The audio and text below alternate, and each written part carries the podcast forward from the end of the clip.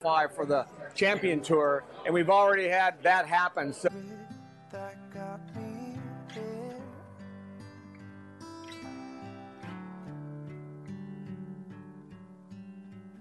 Some kind of magic ingredient that takes you there. I call the Planning Commission study session to order. Welcome to the August 22nd Huntington Beach Planning Commission study session. While the Planning Commission welcomes public involvement and free speech, it rejects comments from anyone that are discriminatory, defamatory, or otherwise not protected speech. Those comments will not inform nor be considered by the Planning Commission and may be cause for the chair to interrupt the speaker. Such comments will not be consented to or otherwise adopted by the Planning Commission in its discussions and findings for any matter tonight. Thank you. And at this point, I'd like to ask um, um, Commissioner Wood to uh, please uh, do the Pledge of Allegiance for us. Will you please stand? Thank you.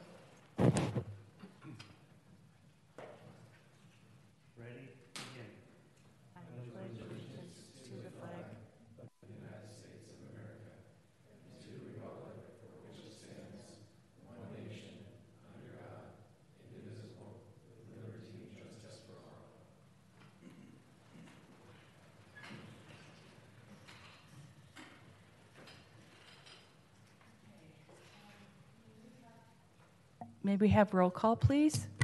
Yes, good evening. Commissioner Adam, Present. Commissioner Acosta Galvan, Here.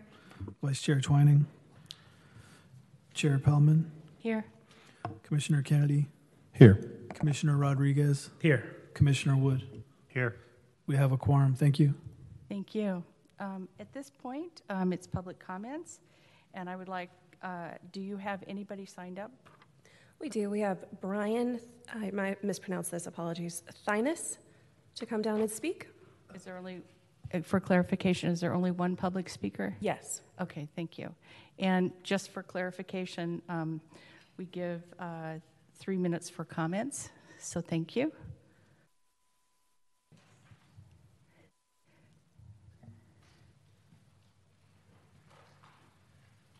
Yeah, good evening, uh, Commissioners. My name is Brian Thenis. I live at uh, 4512 Ocean Ridge Drive in Huntington Beach. We're just south of this proposed development, and uh, I am actually uh, not prepared to speak. I only got notification of this uh, this morning, I believe, or last night, so we didn't quite have time to uh, put anything together. But um, you know, I had a I built a block wall.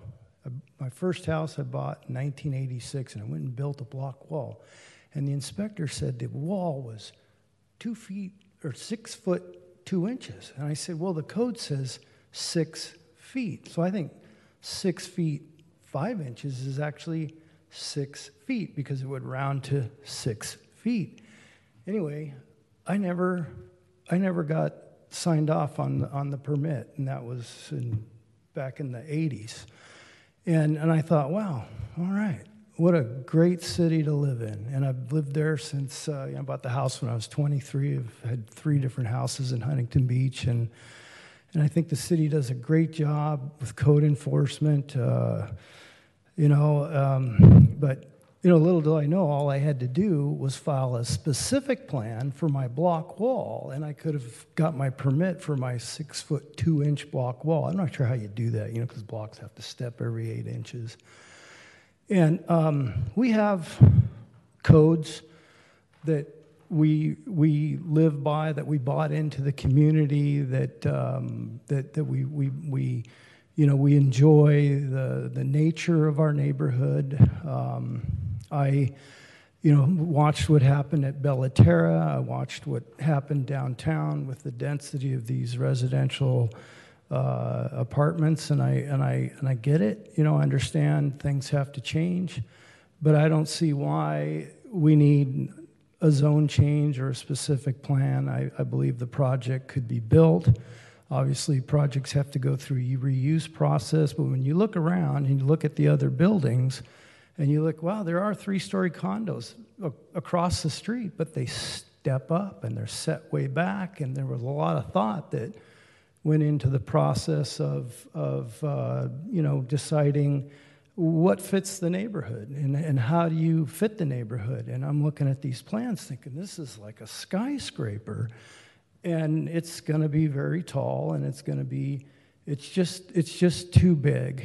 Um, so I did just recently get elected to the uh, board of directors of the Brightwater community. Um, the reason why I did that, there was a survey uh, that the developer must have given to Keystone Management, our, our homeowners association management, that says, do you love the project? Do you want information about the project? And there was no way to really object to it in that survey. So if that survey comes up regarding the Brightwater community, I would really appreciate it if that, that were disagreed or disallowed in any conversation. Thank you Thank you very for your much. time. Thank you. We have no further speakers. Um, At this point, we're at the study session, and next on the agenda will be a study session item, which is the Bolsa Chica Senior Living Community Project. And I believe staff has a presentation. Yes, Senior Planner Hayden Beckman is the project planner and will be giving the presentation tonight. Thank you, Matt. Good afternoon, Honorable Chair and fellow commissioners. Uh, we're here this afternoon to provide an introductory overview of a proposed project that you previously referred to as the Bolsa Chica Senior Living Community Project. I'm Hayden Beckman, project planner. Um, following staff's presentation, uh, the applicant uh, and members of their team will provide additional details about the existing site, the project vision, and design, uh, after which we'll be open for comments and questions. So, to begin, the project request includes five applications a general plan amendment, a zoning map amendment, a zoning text amendment, a conditional use permit, and a final environmental impact report, which I'll describe further shortly. Um, more specifically, this project involves the construction of a senior living community that would include 202 total units. Breakdown of those units would be 102 independent living units, 72 assisted living units, and 28 memory care units. The project also includes a subterranean parking garage that would provide 189 on site parking spaces. And the project includes on site indoor and outdoor amenities, as well as dining facilities with alcohol service and associated hardscape and landscape improvements. Here's an overhead shot of the existing project site outlined in yellow. Um, in total, the gross project site is 3.1 acres. It, does com- it is comprised of two, par- two parcels, 4952 and 4972 Warner Avenue, and these two properties are currently developed with approximately 55,000 square feet of commercial space. The project site indicated here, centrally located with a colored site rendering. Um, to the north, across Warner Avenue, are commercial uses, including a two story retail center, as well as a Walgreens and a CVS pharmacy. East of the project site, across Bolsa Chica Street, is a mix of commercial and residential uses, including the Harbor Tire at the intersection, as well as single family homes running south along Bolsa Chica. To the south is a commercial office building, and to the west are residential condos and apartments. The project site is currently designated by the general plan as commercial general, and shown here are the surrounding land use designations. North of the site, uh, across Warner, are property zones CG, or commercial general. East across Bolsa Chica Street is a mix of commercial general and residential medium density. To the south is a parcel designated public semi public with an underlying uh, commercial general designation, and to the west are properties zoned residential medium high density. Upon implementation of the general plan amendment, the zone, uh, the, the land use designation would be modified from CG to mixed use. Here's a map of the zoning designations, which effectively mirror those of the general plan, with commercial general to the north and east, as well as residential um, down Bolsa Chica Street. Uh, bordering the property on the south is, uh, as I mentioned, a commercial general property, and to the west are residential medium high density. The zoning map amendment, if approved, would result in the modification of the designation from CG to specific plan number 19. So, to provide an overview of the proposed specific plan, the city currently has 18 adopted specific plans throughout the city. This would be uh, this would constitute the 19th specific plan, and this is a the zoning text amendment would rezone the subject site pursuant to uh, HBZSO Chapter 215.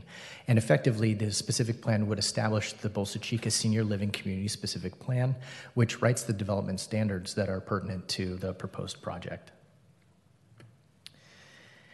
And the project is largely consistent with the development standards of the current commercial general uh, zone.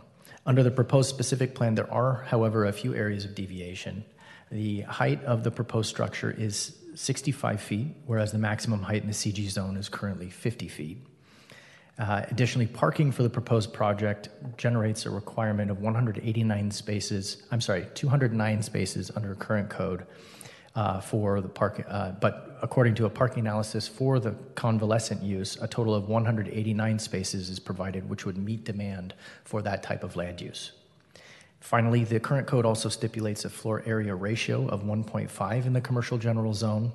The proposed specific plan would establish a maximum floor area ratio of 2.5, and the proposed project is calculated at 2.42. It is important to note that the floor area ratio of a specific plan of approximately three acres is comparable with the densities of specific plans that cover otherwise larger planning areas. And finally, the project was analyzed under final EIR number 21004. The EIR process began in November 2022 when the city issued a notice of preparation and hosted a scoping meeting to highlight the areas of analysis that would be covered in the environmental impact report. By May of 2023, the draft EIR was completed and it was circulated for a 45 day public review period, uh, during which time staff received a total of 50 comment letters from both agencies and interested parties. And the response to those comments is included in the final environmental impact report that was attached to the study session agenda. So this concludes staff's portion of the presentation for the study session, and I would like to hand it over to the applicant's team. Um, I do want to note that in order to avoid redundancy, I have not gotten into the elevations, the features, uh, or the operation of the proposed community because the applicant will cover those topics. And at the conclusion of the applicant's presentation, I'll put up this slide again as a suggestion of topic areas to, um, uh, that the commission may want to address upon our conclusion. Thank you. Thank you. Okay. um,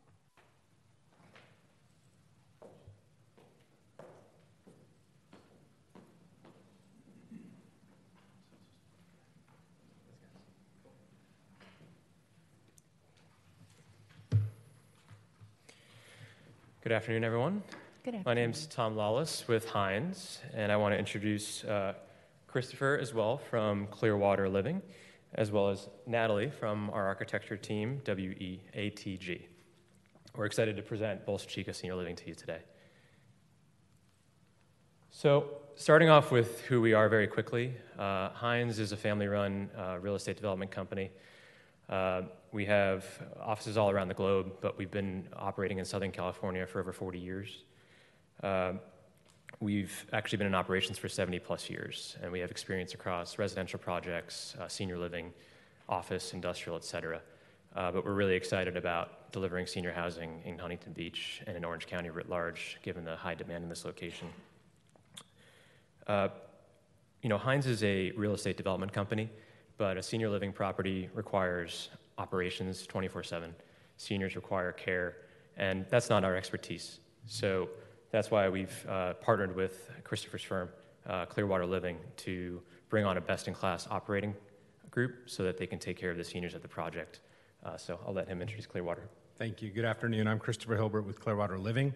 Clearwater Living is a Orange County-based owner-operator developer of senior communities throughout the western United States. Um, but our primary hub and home is here in Orange County. Um, with we have properties ranging from uh, Reno to Sonoma to, to Oxnard, North Tustin, Newport Beach. Um, and uh, we have a development pipeline that includes three additional properties here in Southern California as well. But we're primarily focused on uh, quality of life issues for our residents, and that, that is our primary focus. And just wh- why we wanted to touch on our background, we wanted to make sure that uh, you understood that the collective experience of this team is quite vast, and we have a track record of success in this product type. It's our full intention to deliver a best in class project uh, that the community can be really proud of. And we bring an institutional know how, but a local understanding. We both live here locally. Uh, and it's our intention to build a community that really allows seniors to age in place uh, in their own city providing a continuum of care from independent living through memory care. And you know, Bolsa Chica Senior Living, the project that we've uh, conceptualized, is hopefully something that seniors will be proud to live in, that their family members will be proud to visit them in. Uh, and something that's really important to Christopher's team is combating loneliness in seniors. So we'll talk a little bit about uh, the resident type, the individual who maybe who has lost a spouse, who is living alone in their home, who maybe can no longer drive, how do they maintain connectivity and community and you know, happiness? And honestly, bringing them to a more dense environment where they have daily activities, uh, you know, a, a, gym on site, a pool, wellness, that's going to be critical to extending their life to, and making them much happier. And so that's what we're really here to talk about today. So, uh, wanted to talk a little bit about senior living in general and what's happening uh, writ large in, in the senior space. So, it's no surprise to you all that the baby boomers are retiring uh, and aging, but uh, some pretty stark numbers that we wanted to share with you all. Uh, you know, at this time, the senior population is about to double in the next 20 years. So you think about you know where these folks are going to end up and how that uh, dynamic will play out. Um, and these folks are likely needing to downsize. So they're living in current single family homes uh, potentially a couple thousand square feet, potentially multi-story. You know, those environments can become unsafe and you know difficult for them to live in, and so they're looking to find alternative places to live in. Uh, at the same time that the population's growing massively, uh, this is a U.S. statistic, but the gap in terms of the amount of senior housing supply that's being added is uh, not keeping up.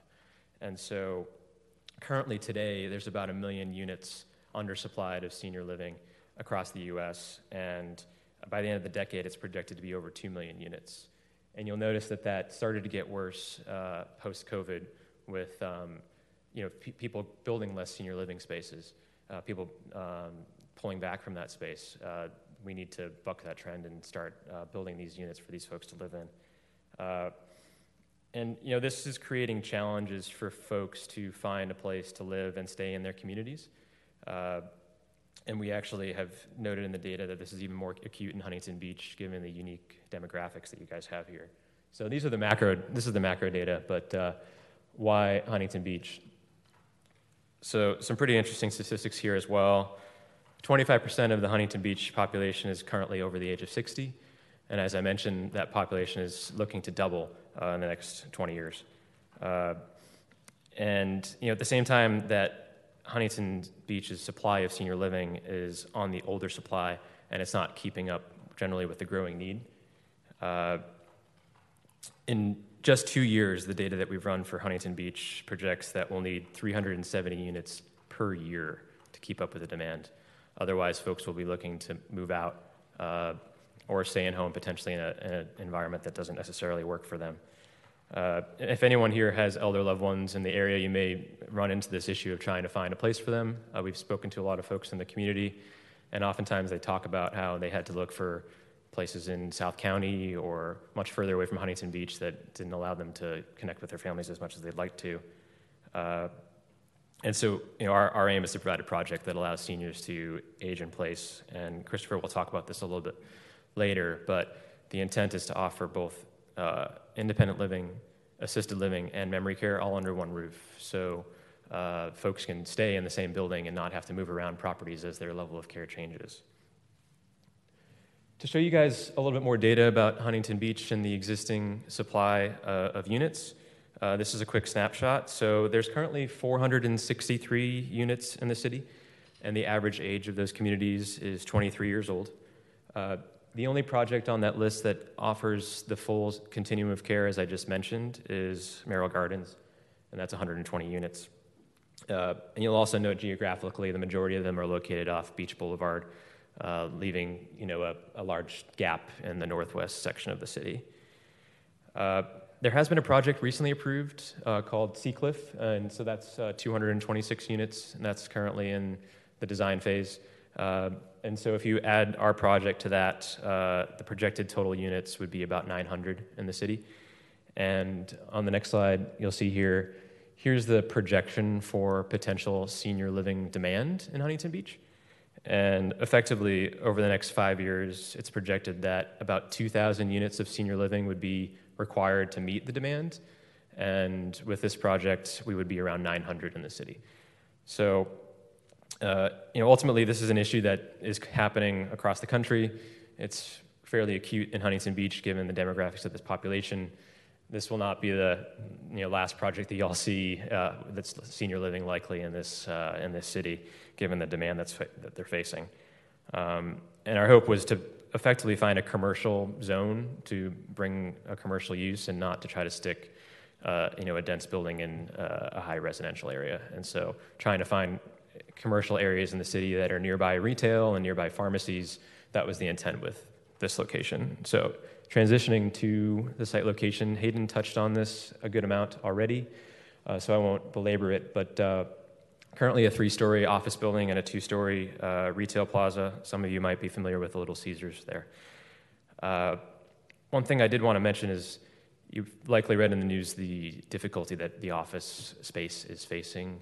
Um, a lot of office buildings are not filled up, uh, having a difficult time maintaining tenants, and don't really have much money to spend on upkeep.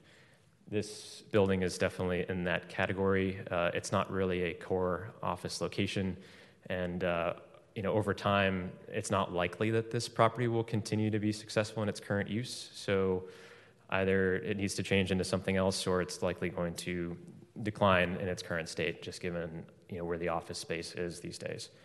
Uh, showing you the site plan overlaid here, and we'll get into more detail. So I apologize if it's a little difficult to read but I, I wanted to talk through kind of the uh, access points to the site. So we were intentional about trying to keep access to the site primarily on Bolsa Chica, a less trafficked road than Warner. Um, all of the parking is subterranean, uh, which you'll see the, the word ramp uh, to the south side of the site. The intent there is to reduce noise, you know, provide better security, better aesthetics than having surface parking. Uh, we do have a, a drop-off area as well um, that would be used if um, you know a resident goes out with a family member um, or someone's coming to tour the property potentially. But the majority of the vehicle traffic will be subterranean going under the ramp. And then we do have an access point off of Warner, but that's only for services. Uh, so again, the intent there was to keep traffic off of Warner as much as possible. Uh, in addition, you know, you'll notice that we included pretty generous setbacks across the project. Uh, that was intentional. Uh, a fair amount of landscaping and a lot of outdoor space. So, you know, seniors move into these facilities, communities, and uh, they don't tend to leave very often. So, the hope is to try to build an environment that uh, still provides outdoor uh, spaces for them to enjoy. And so, you'll see the center of the project has a fairly large outdoor courtyard.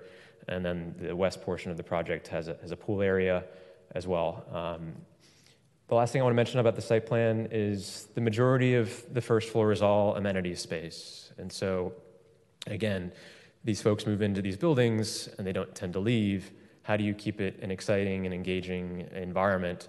You have to offer multiple dining venues. It's not just one cafeteria you go to, you could choose from four or five different restaurants.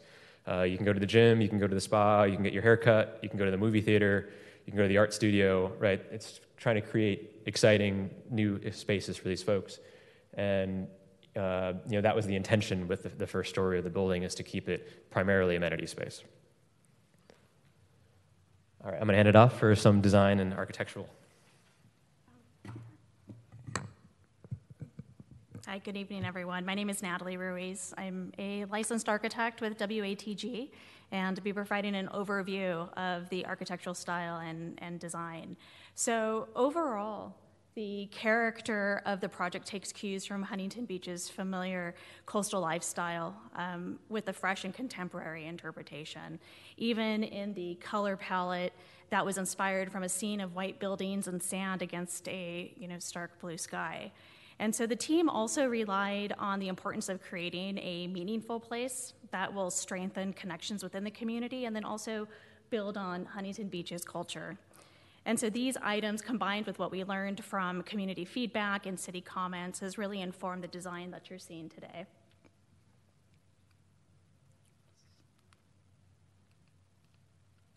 So, what you're looking at here are just a few views that capture um, the overall project from various angles. So, despite being a single structure, the building is designed with varying roof lines, recesses, pushes and pulls, and the massing, especially at the corner of Bolsa Chica and Warner, where the building mass is inset. And we did that to try to balance its presence along the commercial corridor. Um, the exterior finishes and varying color palette, together with balconies and terraces, reduce the mass down to a more human scale. And so this helps the structure seem as though it's comprised of many smaller buildings as opposed to one large mass. And then this also helps ease the depths of shadows along the neighboring streets and walkways. Um, in terms of the overall massing and the height, the total number of proposed floors gives us just the right amount of space that's needed to provide a variety of amenities and services. And you know, this is important. We want to make sure the residents have an all-inclusive experience. Um, also, having these these spaces for services and amenities, indoor, outdoor, it's really important in combating social isolation, and it fosters a sense of community and improves the quality of life for our residents. Um, the proposed building also creates economies of scale um, for utilities such as water, electricity, and sewage, um, all which serve a larger number of residents in a more compact area and reduces the strain on the local infrastructure. Uh, the overall planning is designed with thoughtful landscape, especially along the site edges, as Tom mentioned. Um, we wanted to provide a lush buffer along Warner and Bolsa, where the setbacks are 10 feet on both sides. And then also, um, with respect to the landscape, we have lots of courtyards and decks. And this is to celebrate California's, you know, indoor, outdoor lifestyle. We integrated a lot of biophilia. It's been proven that, you know, planting promotes wellness and healing. And then also to really embrace socialization. And so whether it's curated for the residents or just chance encounters. And also, as Tom mentioned, with respect to parking, all the parking is below grade. This is very intentional so that the site itself isn't busy with traffic, with cars parked, um, and it also, you know, gives more opportunity for additional landscape. Everything is at the same elevation in terms of access to ground level amenities and the main lobby from adjacent walking paths. And so, overall, in terms of the design, it was just important for us to be contextual within Huntington Beach and then also facilitate community operations where services and care are provided for residents in a place where they can thrive. And so, I'll hand it over to Christopher.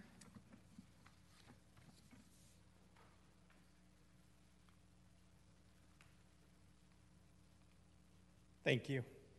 So, our plan for this community is that we would offer a continuum of care for seniors, starting with uh, what we would call more active adults in our independent living, but with an ability to age in place and not have to move from community to community as their needs change. So we have a mix of both independent living, assisted living, and ultimately memory care units on site. It's interesting because the, the average age uh, of our resident um, has continued to increase over time. And that really has done two things. Number one is we've had to uh, be more specific in terms of details related to our, uh, to our creation of amenity space. Um, and secondly, we've had to be focused on the more acute needs of a more elderly resident. Uh, the, the primary goal here is that when a family makes a decision with their loved one uh, that this would be their home, that they don't need to make multiple moves, that they can continue to age in place. Relative to amenities, you've heard this word multiple times socialization, uh, quality of life, programming. Um, we were, in preparing for this, uh, the research, one of the research items that popped up was that loneliness is equal to smoking 14 cigarettes a day. Um, in terms of its negative effects on your health. So, one of the things that we are primarily focused on is an active, uh, an active opportunity for each of our residents uh, to participate in different functions. So that programming uh, requires a mix of space and it requires a mix of planning. So you'll see on the on what is the first floor of our community, uh, you see various different areas for our residents to get involved, whether that is the demonstration kitchen, dining areas, uh, the, the lounge and music, uh, the theater. Uh, we have salon space, fitness and studio. Directly to the right of the fitness and studio, we have what we call wellness units, which are available for residents who have uh, specific needs um, that can be addressed on the first floor of the community. But the majority of the space on the first floor is open amenity space with interior courtyards and exterior walking areas, uh, including areas for them to bring their pets as well. As Tom t- touched base on, it's not just about creating spaces, but for many of our community members, they'll eat three meals a day, seven days a week in this community. And um, I don't know about you, but eating at the same place, looking at the same menu every day would ultimately uh, not be that satisfying. So, uh, with multiple rotating menus, uh, ranging from uh, kind of standard American fare through uh, all various types of cuisines located in four to six different areas, there'll be complete opportunities for our residents to take advantage. It's important that we continue to, to provide not only varied menus but locations so that there's something different each day. In addition, our design integrates a holistic well being for each of our residents with a mix of both indoor and outdoor activities. Options will be available for each level of acuity. Um, you know, as we look at our amenities, our dining, uh, and uh, we look at uh, some of what we call the more simple pleasures, like lounges, wine rooms, bars, and bistros, we have to remember that many of our residents are leaving single family homes where they have uh, a wine fridge, where they have a, a, big screen TV with surround sound so they can watch uh, their favorite college football team. Um, we have to replicate that. Um, and not only are we replicating it for the resident, but more importantly, in general, uh, we're replicating it for the resident's family because it's usually a joint decision between who our resident's going to be and statistically the adult daughter, but, um, but generally speaking, the family makes a decision uh, collectively to move here. So we have to appeal to both the families. They need to know that their, that their loved one is going to be well cared for, first and foremost through our caregiving um, uh, through our hands on approach uh, to ensuring that each of our residents' needs are being met uh, through the holistic programming that we provide with multiple activities planned throughout the day for every acuity level. But they also, you know, no, they don't want their, they don't want to perceive that their parents are taking a step back in their living conditions, and so they want to see that we have uh, the, the luxuries that they might have in their single family home. I think that's that's really important because as we as we continue to focus on all of these activities, as we continue to focus on um, on the first floor, which we talk about incorporating um, individual health and fitness opportunities. Um, if I could leave with one with one specific item, I would say this: that the most important thing we can do is create housing opportunities for seniors that are near their family members. I go to our communities every week, multiple times, and hear stories of residents that are living in communities with their children that are 10s, 20s, 30s, 50 miles away. And in the beginning, the, the visits are pretty frequent. But that 50 miles becomes a burden. That 20 miles becomes a burden when they're shepherding their own children around. And so to be able to create a community in the heart of Huntington Beach where residents work and play and shop, where the children would be in close proximity, that adds a level of quality of life that we can't replicate as a manager, no matter what type of design or fitness facility or food we provide. Nobody can replicate having your children close by.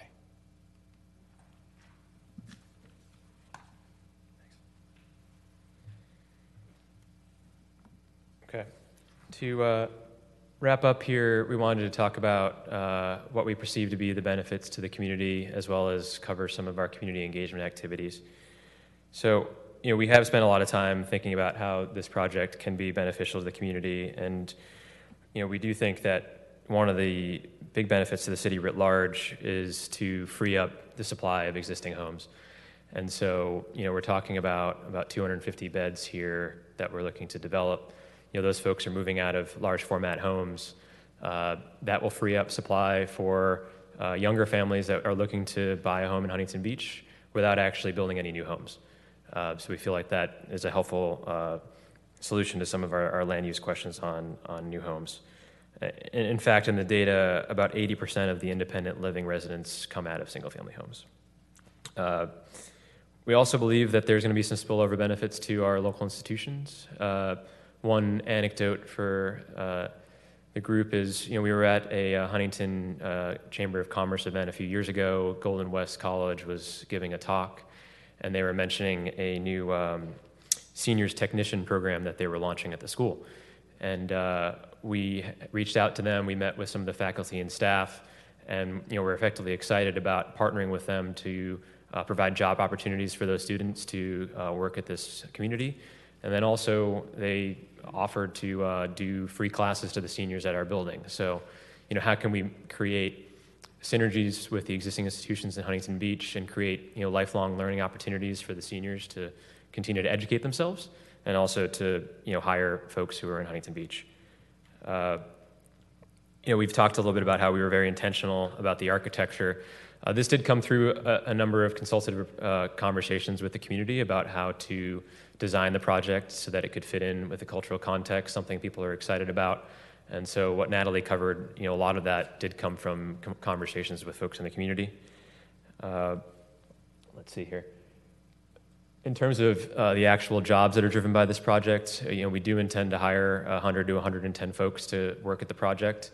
At any given time, it's more like 20 to 40 employees on site, uh, but of course, it's a 24/7 facility, uh, so um, you know that will be creating jobs for the community as well. And uh, you know, some of these seniors will be leaving the residence, of course, and you know, patronizing the pharmacies nearby.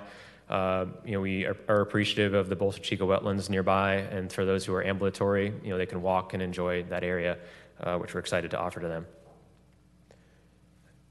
again, wanted to hit on what we've done in terms of direct community engagement. Uh, we've been working on this project for about 18 months, and we started uh, talking to the community effectively day one. Uh, we brought on Marlo Neighbor Mole as a community uh, outreach expert to run our team. And here's a quick example of some of the engagement activities that we've done. Uh, we held an open house for all residents within a thousand foot radius of the project location. Uh, that was double the city requirement of 500 feet and that actually went to 1,500 addresses in the area. And we held the meeting on site at the office project in the evening to ensure that people could attend.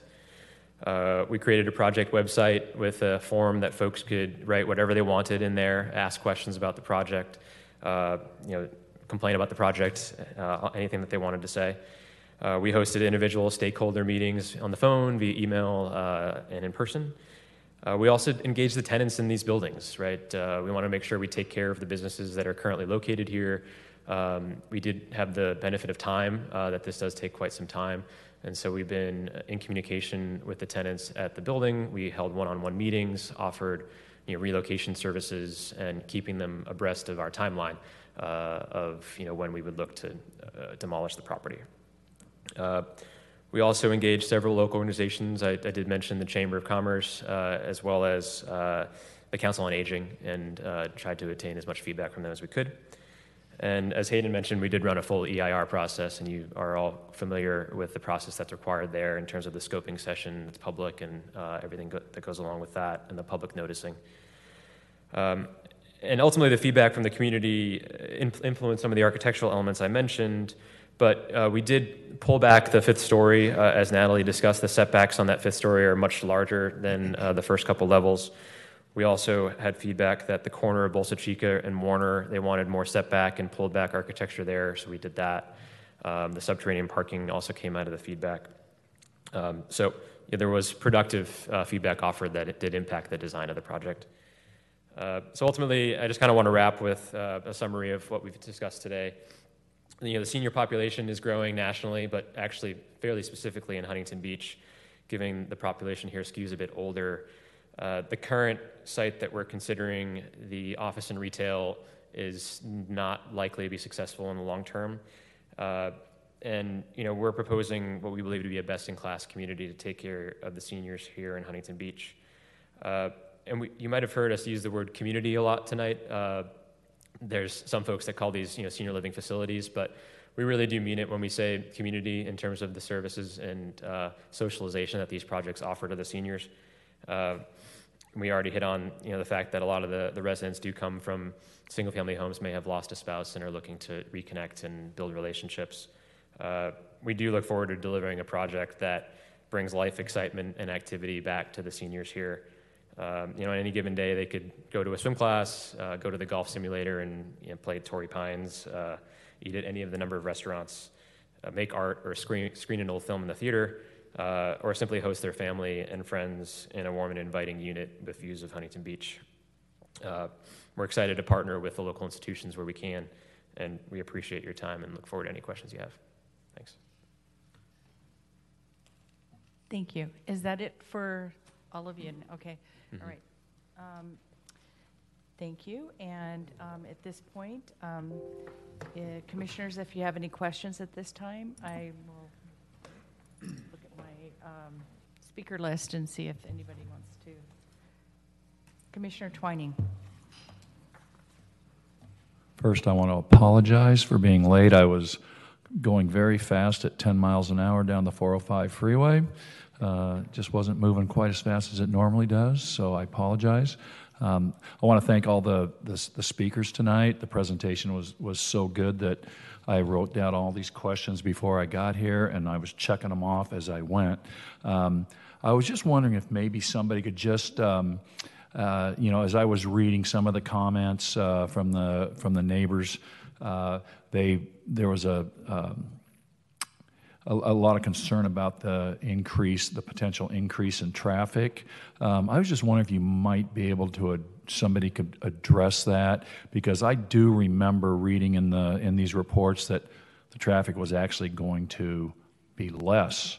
And I was just wondering if maybe one of you guys could just address that real quick, just in a few words.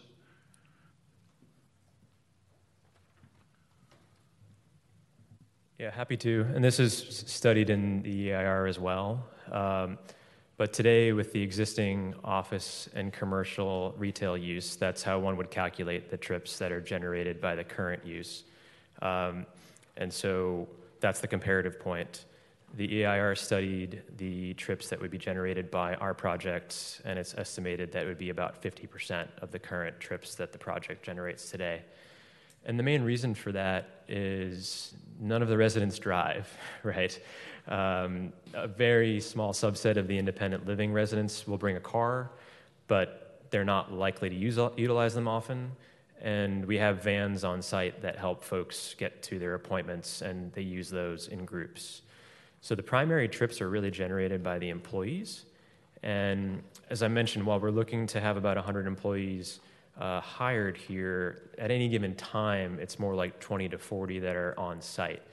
And so that's effectively the traffic generated by the project would be the, the employees coming and going on any given day. And then, of course, you know, some visitors and um, the van maybe going out to some doctor's appointments versus, you know, folks going in to uh, patronize the retail or the office buildings. While I have you up there, just one more question. Of course. Uh, and this question came to me via the uh, a text short short time ago. Um, you know, because it's an elderly, you know, group of people that live there. There's lots of visits by maybe the the, the fire department, paramedics. Where are they gonna? Wh- where's their ingress and egress uh, on this project? We'll pull up the site plan for you. Okay. And I'd love for Christopher actually to maybe talk a little bit about what we generally see in terms of services coming to the site and how frequent that might be. I guess I'll, I'll start off saying off of Warner Avenue, you'll see that white element to the top left of the site plan. Um, that hammerhead area is where we'll have trash service, food delivery service, and any emergency services that need to come on site. As you might imagine, um, the, the intent is not to have EMS show up with their sirens blaring. That doesn't make any residents feel very good. Um, and so uh, I'll leave that and then hand it to Christopher to talk a little bit more about what they see at their properties. So historically, in the past, um, based on the limitations that we had on our ability to literally assist residents who had fallen, uh, we had to call 911 to have folks come and literally just lift somebody up. Uh, but based on changes that have occurred in the last few years, the number of trips from emergency personnel to our communities has fallen dramatically.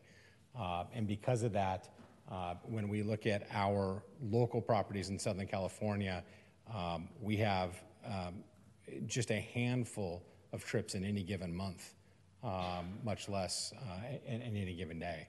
It's just not something that we see very often. Commissioner Kennedy?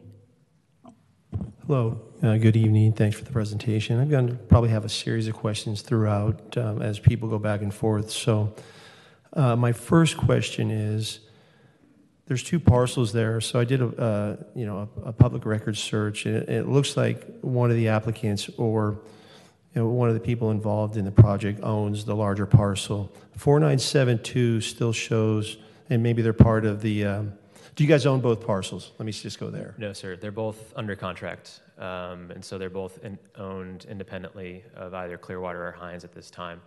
We have them under option, and uh, we would close on the site once we have uh, non-appealable entitlements. Okay. Um, so the next question I have is, it, it, it's almost like the domino effect. You're, you've got land use and general plans that don't conform let me ask actually this question for Hayden. Of the specific plans, this is number 19, how many of the specific plans are written by the applicants as opposed to city personnel on the previous 18? Uh, based on my experience and recollection, a majority of them are written by the city? Uh, in, in part the city, but also in conjunction with a larger master plan concept. That's the, the intent of Chapter 215 is to provide uh, an avenue for uh, long, large scale and longer term site planning without having to repeatedly come back for discretionary approvals. Um, and so there's there's no set range on the size or the scope of a specific plan, and so we do have those that are much larger, such as Holly Seacliff, um, and we also have several that are more site specific and much smaller and similar in scale uh, to these. So it it is on a case by case basis, but a, a, a lot of times they're written in conjunction with a project in mind. Okay, understood. It's my understanding in reading that this draft specific plan was written by the by the applicant. Is that is that true? It is. Okay, so is that somewhat unique? It's, I mean, is, isn't that typically something that they're going to draft it to their advantage? Why wouldn't they? Um, I could see intuitively seeming that way, but it's very much not the case. We go through an iterative process. So this has been going on for 18 months.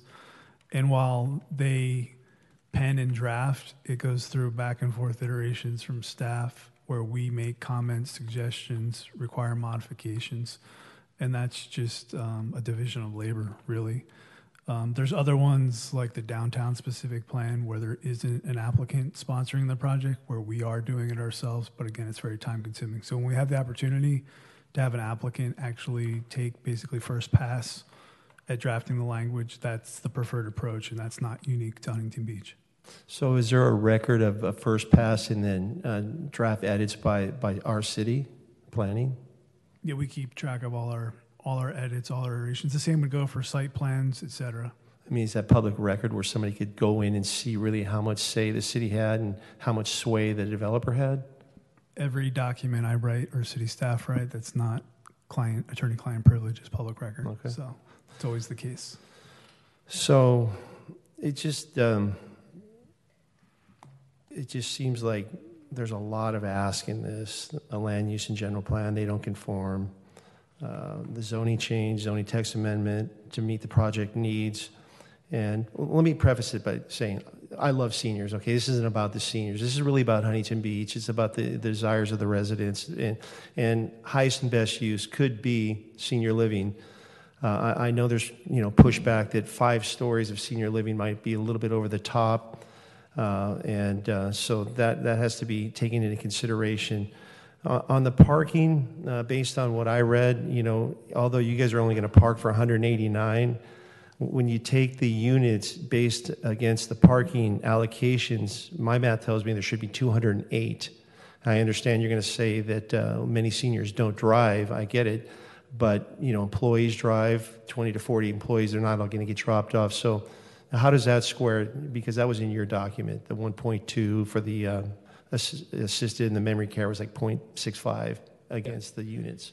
No, and you're, you're exactly right. The, the response to that question is that uh, no memory care residents bring a car, uh, no assisted living residents bring a car. And so, to your point, the, the most important component is the employee base and, and the visitors. And we also, you know, have, uh, uh, looking at the analysis from our portfolio, independent living units tend to have about 30% of folks bring a car. And so, you know, if you run the numbers on that, we have about 146 independent living beds. And so that would suggest about 45 cars, give or take, for the independent living units. Um, and then, you know, if you have the maximum amount of employees on site at any given time, that would roughly be 40. So that takes you to 85 uh, cars on site at that time, accommodating for food service delivery, visitors, et cetera, you know, 20, 30 if you want. That takes you over 100. Um, as you said, the, code would be over 200, but effectively, when you look at the demand studies that were done and, and the portfolio that Christopher manages, the parking that is required by the city to, to be provided for these buildings is uh, in excess of really what's required. Fair enough. Okay. So the last review for the general or for the the, the city's general plan uh, I checked was 2017. Uh, and I would imagine that's in a time period where the scope is, is relative to forecasting for the future. I mean, the, the seniors were aging then as well. Uh, so when they took that into consideration, it, it's not like it's an antiquated document. It's, it's six years old. I'm just wondering why there was no foresight, and now we need to have all these different land use change, general plan change, zoning text amendment. There's a lot of change six years ago, none of it reconciled with a need for change with our astute building department. And I mean that you know, seriously. I mean, you guys are, you know what you're doing. So, what, what is that answer? I can't respond to how they conceptualize it in 2017. To be honest, all I can say is that it was our intent to find a commercially zoned site uh, where we could provide a commercial property and that appears to be how the, it's most effective to provide senior living at this time. Uh, the residential zoning designation doesn't necessarily accommodate the, the type of use that we're conceptualizing here. Okay. Uh, so, based on the, the two parcels, I, I know in the original document said they combined equal 3.1 acres. I think the math's a lot closer to 2.8 acres. I know I'm splitting hairs here, but it's it, it's it's sub three, and I think you guys may have referenced that. So if it's 2.8, that's that's 79 units based on your unit count, between 75 and 79 units per acre, um, which does that square up with any other comparable? Maybe Elon is that what Elon is? 75 units per acre. It's difficult to compare this type of operation to senior living because not all units, are, you know, they're independent units, but there's other levels of care. Um, so it would be like more akin to some of it to like a medical use, like a hospital.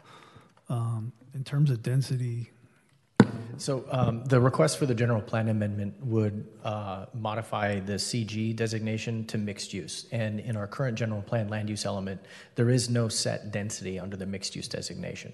Uh, and that was done in, in, with the intent of allowing for flexibility in project designs for those projects that were truly seeking a more uh, modern mixed use adaptation. And so that's what we actually have under this request.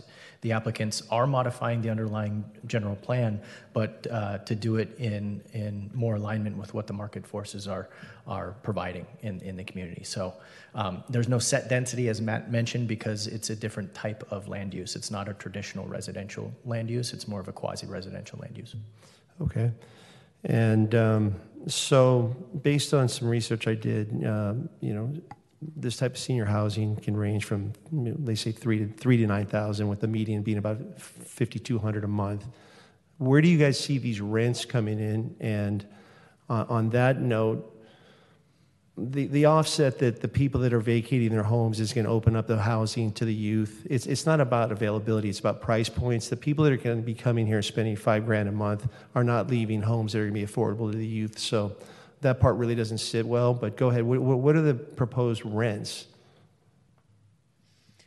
Yeah, I'm, I'm sure you hear this every time. We don't even know how much it's going to cost to build this building yet. Um, we've only done a conceptual plan. The So- average cost per foot for senior living is like 333 to 500 a foot. Let's go 333. So the capex there is 100 million plus land costs. So Yeah. you're going to have, you know, quite a basis right there. So, you know, with only 200 and some units, you're going to have to command quite a bit of rent, I would imagine. So you're going to be on the high side. So again, the, the residents that would move from Huntington into those units are not vacating homes that the youth are going to be buying. Let's, that's a fact. But you have no idea what, what you know, no uh, you know, capital pro forma where, where, you, where you need to be to cover your costs. Yeah, no, sure. It'll be commensurate with the best-in-class product in the area. Um, and we, of course, have back-of-the-envelope costs that we did about a year ago. But what, what are those? You're, you're spot on. It's about it's over $100 million to build the project. Yeah. So with that being said, for 200 and uh, what is it, 212 on the unit count or whatever, where does that shake out on a monthly rent? I mean, somebody must have run that Yeah, yeah, yeah. You're right. It's 5,000 or more. per month. hmm Okay. Okay. So I mean, that kind of puts at bay that people going there are leaving homes that are affordable to the youth. Is this? Does any of this have to be dedicated to affordable housing? Does this fall in line with multifamily things like that? Uh, there's no affordable housing requirement for these types of uses. Okay. So we make up nothing on that. But uh, okay, that's it for now. Thank you very much for those answers. Just one additional point is that for our assisted living and memory care residents, their rent is inclusive of all of their, uh, of not only the amenities and care, but also the, uh, the, the meals. So that is there going to be subsidies or are these purely paid by the residents? this is 100% resident paid. Okay. Thank you for now. Thank you. Um, Any other commissioners? Okay, my turn. Oh, did, oh, Excuse me. Commissioner Wood. Hey, thank you for the presentation. I got a couple more engineering questions. We- This land use will, I think, will incre- uh, increase water and sewer demands. Is there any issues with local impacts or treatment impacts at the treatment plant? Yeah, this was studied in the EIR, and they didn't uh, say that there was any impacts from this project. I believe it was less than 1% of the total capacity of the current infrastructure. Okay. Um, So I, I do live in the area. I walk my dog right by the property pretty much every day. It, can get crowded in the mornings when school shifts. Are your shift changes the same time as school drop-offs? And, or we, could you guys have shift changes that are, you know, out- off-peak hours? It, it, it's very variable. We can, That's not because we would want that benefit for our, for our employees as well. Okay, all right. And then I just got to ask about the continuum. Um, I love the fact that the continuum starts at age 82. I feel like that gives me a good leeway, but I look going from independent living at 82, then to assisted at 84, and then memory care at 85. That's not like your guys' commitment to people, right? I just want to make sure. No. okay. So- okay. I just I mean I know it's a joke, but I, is that, are those real numbers? Those are real numbers. That's how fast. That's how fast it can go. Once you're at 82.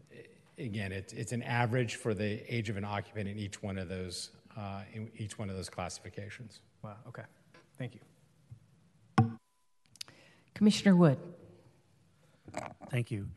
Uh, Question for staff on the site plan where there are the side setbacks to the western portion of the property. It appears as though the subterranean parking structure impedes into that 10-foot setback. Is that something that's typical?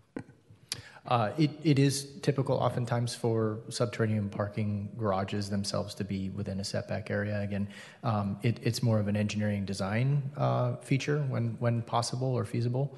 Um, but the setbacks themselves are, are measured from property line to above grade uh, portions of the, the building. Okay, thank you. Um, My other question was, there were some comments, obviously, about parking spilling over onto adjacent streets. And um, since we have Mr. Eros here, um, would there be the need to red curb Bolsa Chica at any point for emergency services?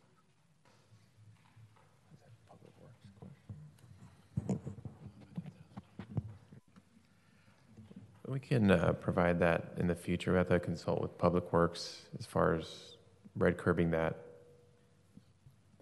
Okay, thank you.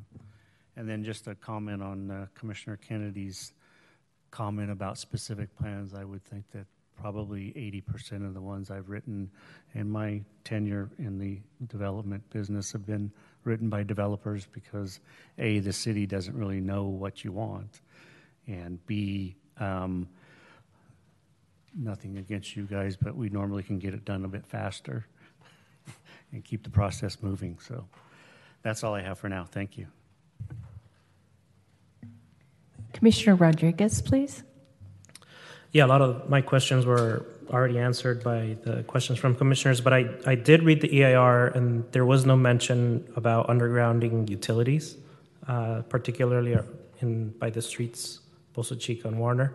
Uh, could you share a little bit about that? And I don't want to speak out of turn because I haven't studied that section just very recently. I do recall there is some utility work along Warner, but I need to go refamiliarize myself. So we can follow up on that item potentially. And following up on, on what Tom just mentioned, it is a standard um, code requirement that above ground utilities be undergrounded with new development. So um, beyond that, being familiar with the site, I do believe that there are some above ground utilities on the western side of Bolsa Chica Street, but much farther to the south than the intersection. And there may be a very minor overlap toward the southeast corner uh, of the project site. Um, and if uh, I'd be more than happy to work with with Steve to confirm that at the public hearing. Okay. And then one more question. Um, I know you talked about uh, having a partnership with Golden West College. Is there any uh, thoughts on local hire or you know reaching out some of the local trades for building this project?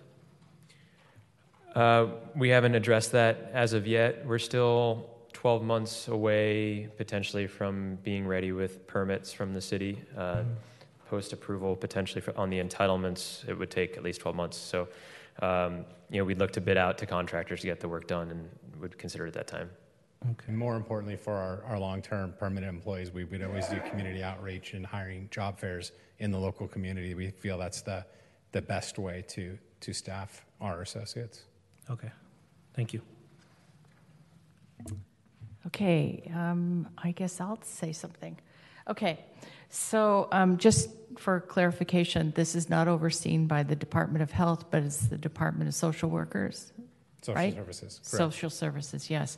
Which means that staying there, Medicare, like in a SNF, it- you know, you'd get days covered and stuff like that. So none of that happens in this Correct. facility. This is completely It's completely, pay. And, and I know from my years in hospice and home health, um, that some places, you know, they, uh, accept patients and they say, you know, we'll take your home and you'll stay here for the rest of your life and all that stuff. You don't do that, right? No, they No. do that in Pasadena.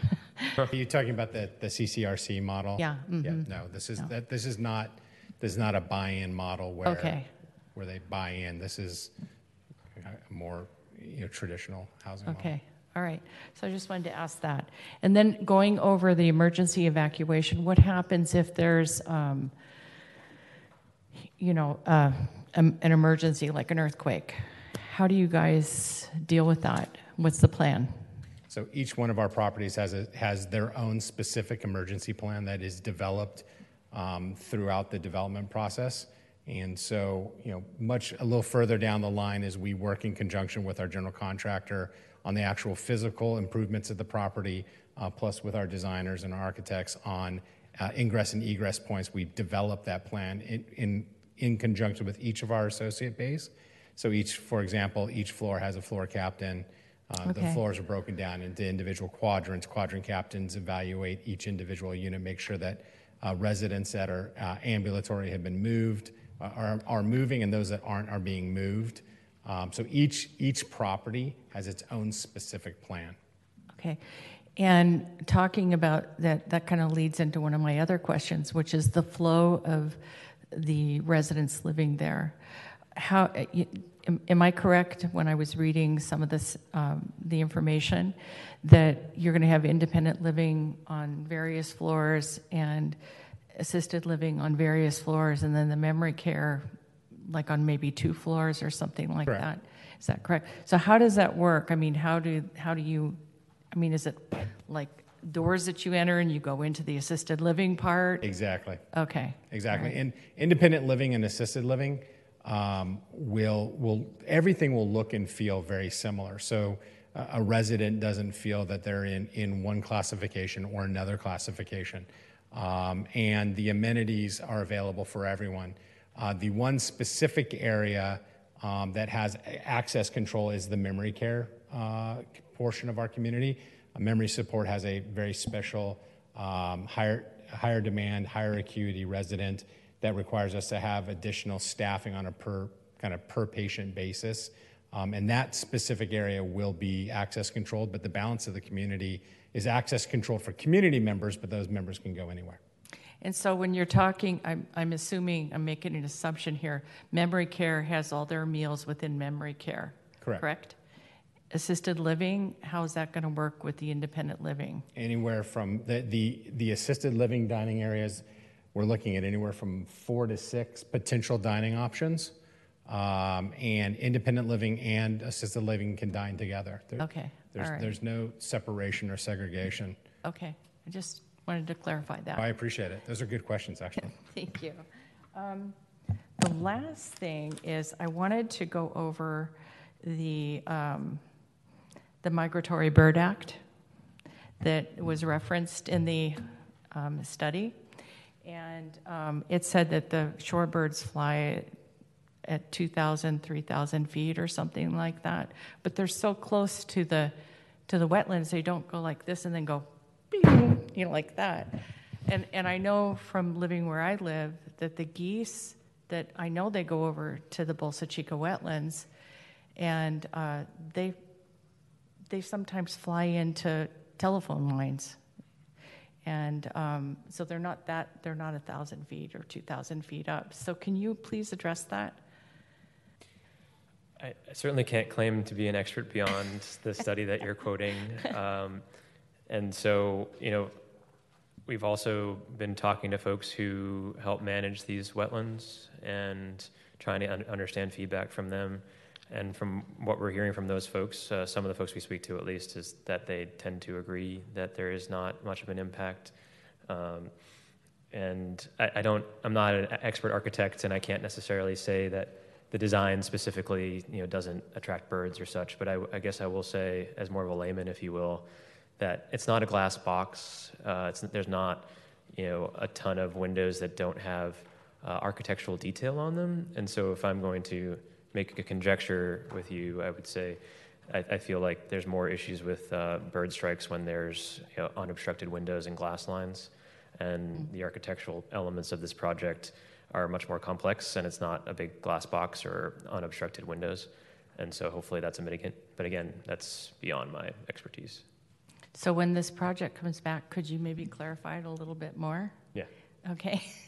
because uh, some of the other projects that have come before the Planning Commission, they've done things that have uh, made the features of the windows, so to say, so that it's not attractive to the birds. And so I'm hoping that, that that's going to be addressed when you come back. Understood. Thank And you. then, um, let's see. I have a request that if, you know, everything goes through, um, if this is possible, if you would work with the senior center to, uh, you know, like you're working with Golden West College, have the senior center offer some of their programs for you through you guys. I didn't hear that mentioned, so I want to So- make sure that. We have a, an activities and community coordinator in each one of our, uh, each one of our communities. Um, and that is probably the first stop, if, Good. if not the second stop. So it, it will definitely be incorporated. Perfect, perfect. And then, let's see. I think that's all of my uh, questions. Uh, Just one more. The sewer capacity study and the water capacity study, um, there was concern that it wasn't going to be a big enough um, system to, to, for those two, for the sewer and the water. Can you address that, please? Can you clarify your question? Well, there was referenced many times, well, a few times, let's put it that way, that the sewer capacity and the water capacity studies, um, that there were residents who basically had commented that there that the project wasn't going to be, you know, having a big enough, you know, like storm drain and all that stuff. Can you address that, please? Sure, and, and Hayden might want to as well, but uh, the, the EIR studied the sewer and water uh, demand of this project, and the civil uh, plan for water drainage was also studied, and the city staff agreed that the project would be effective in its current formulation. Yeah, so to follow up on that, um, based on the draft analysis in the EIR, th- there were uh, project specific studies that were completed and provided for review and comment. Okay. Um, there have been a couple iterations of, of that review, and those comments have been incorporated into the project.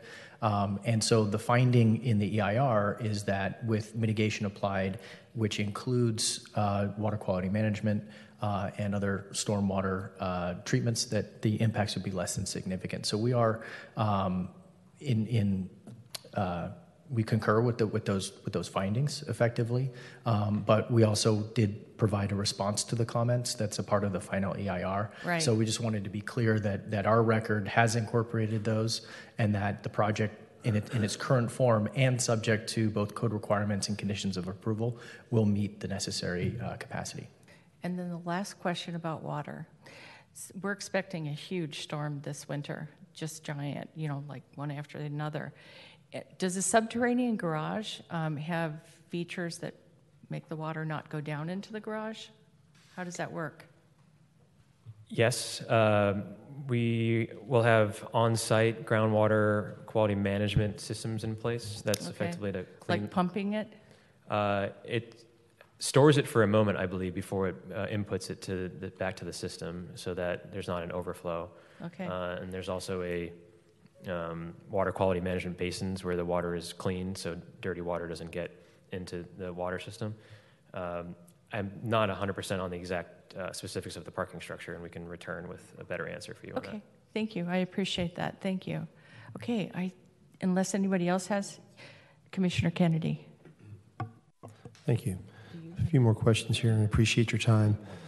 Uh, so, I, I think from the resident standpoint, I read there's maybe 50 different uh, responses in, in categories that were all similar, but you know, you might think, well, that's really not a lot. The problem is it's such a complex, complex document. It, it's really difficult to digest. I would imagine the general, this is a little bit of speculation, but I think I'm pretty spot on. I would imagine the surrounding residents and really most of Huntington Beach doesn't want to see a precedent set with a you know 65 foot five story building because it's now setting a precedent that you can go out change the land use get a new zoning text amendment and, and take everything that's already been laid out in the general plan thoughtfully. Like this was only six seven years ago. This was under review.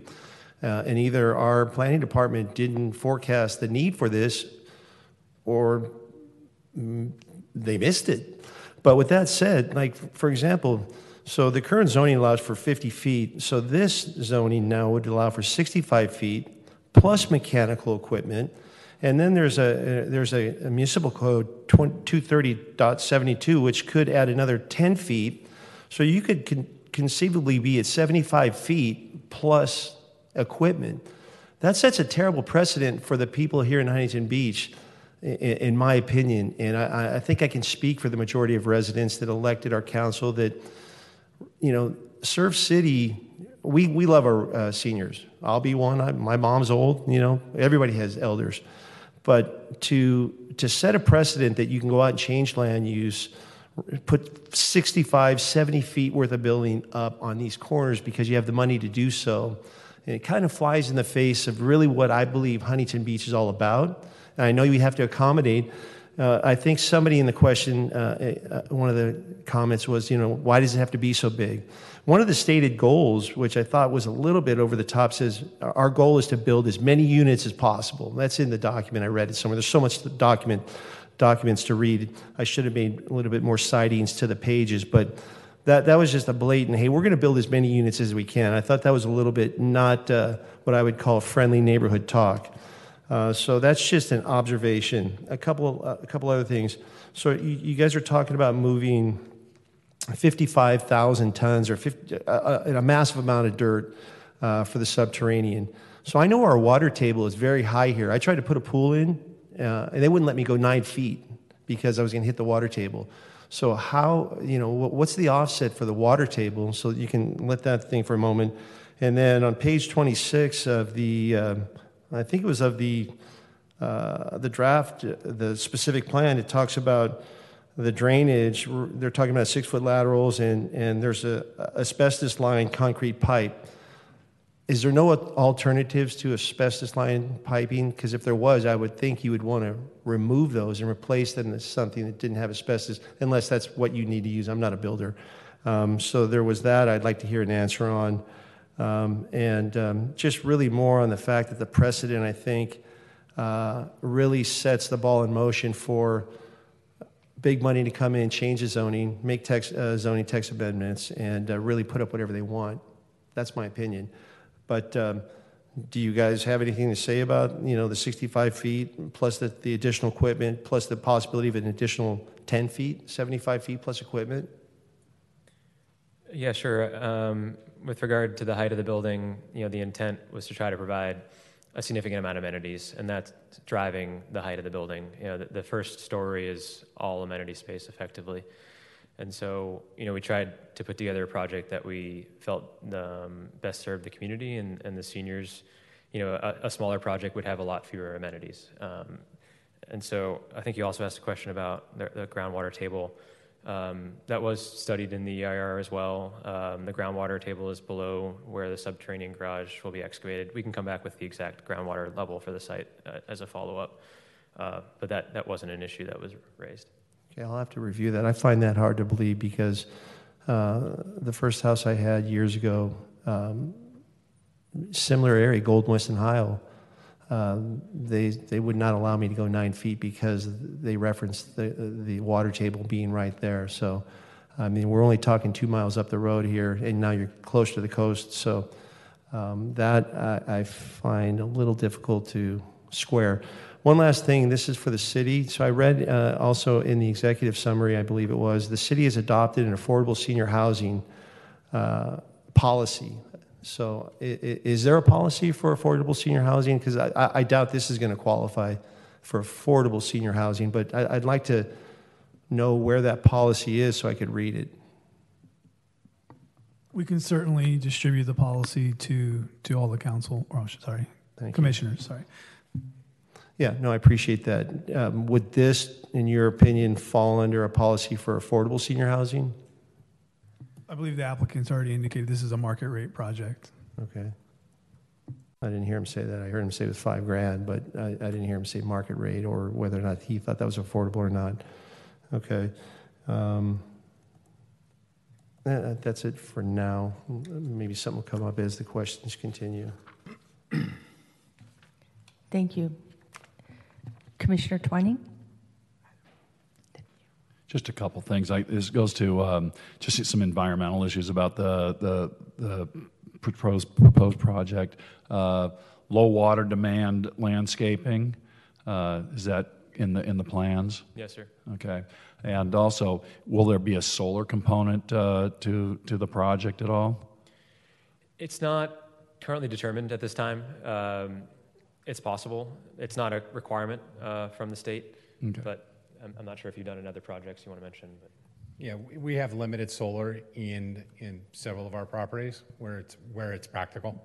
Right. I suppose if you had on grade parking, you'd have photovoltaic uh, Exactly. shade structures and that type of stuff, but you're all underground. So, okay, that's it. Commissioner Adam?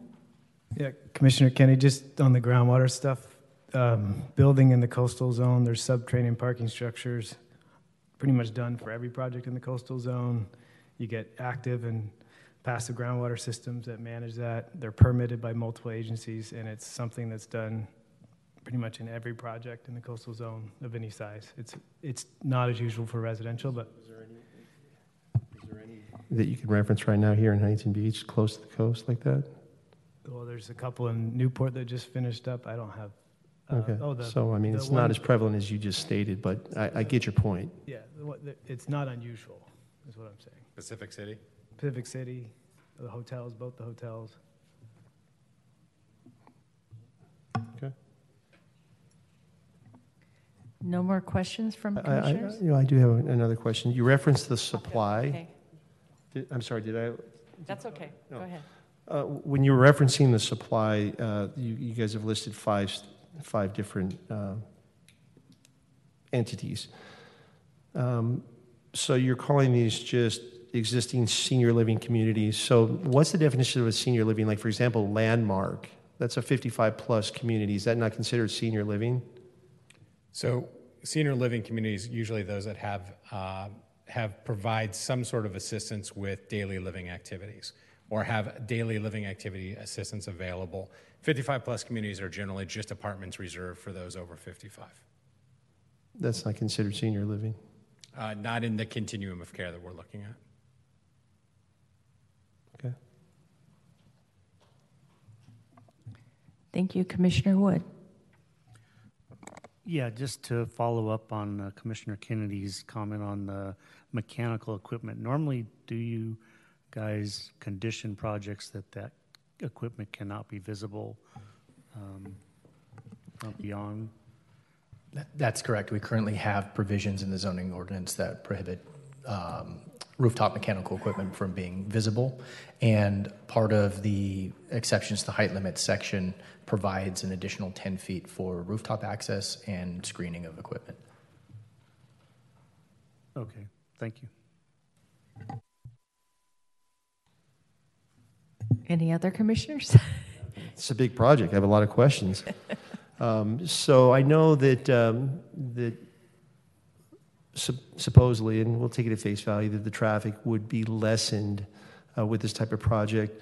Um, Now, I know at Beach and Ellis, when they put the Elan up, they, they, they made the same statement that it was not going to have adverse traffic effect. So I'm trying to get the, uh, the data on the accidents pre-Elan and post, and I, I put a voicemail into some city staff. So I'm waiting on that, uh, waiting on that data, because I, I think it's actually going to prove contrary to the belief that um, this is not going to have uh, an issue because it's a lower draw uh, of traffic. So I want to just see that uh, based on, like, for example, Elan right there on Beach and Ellis. That was one of the selling points that it was going to be mitigated uh, and not an issue. And I, I believe to the contrary, it's been an issue. I think the accident count is higher. And this is not necessarily quite as busy of an intersection, but uh, with only one entrance, a set of entrances on Bolsa Chica with the zero setback for the uh, subterranean parking, I believe you will have some level of stagnation as uh, you know some of these seniors they do drive i mean they're, they're not all going to be dropped off you know it's going to have to go down and they're going to be cautious. So as they're going in with the zero setback i mean it's only going to take one or two cars to be hesitant there at the gate. You know i would imagine there's going to be a gate that rolls back where you're going to start to have cars stacked up and have to sit there on bolsa chica because there's only two ways uh, you know one way in on the circular one way out and then one way in and out on the subterranean. And I would imagine it's going to have to be, you know, nine, ten feet down, if not a little bit more. So they're not they're not just going to go flying in there. And I believe there is going to be a little bit of a backup there. So that's uh, just something that I thought should be at least addressed, and you guys can talk it away or whatever. But uh, I, I would like to get that study. I left uh, Hayden a voicemail today, looking for some of the uh, information on pre and post accident counts uh, at Beach and Ellis.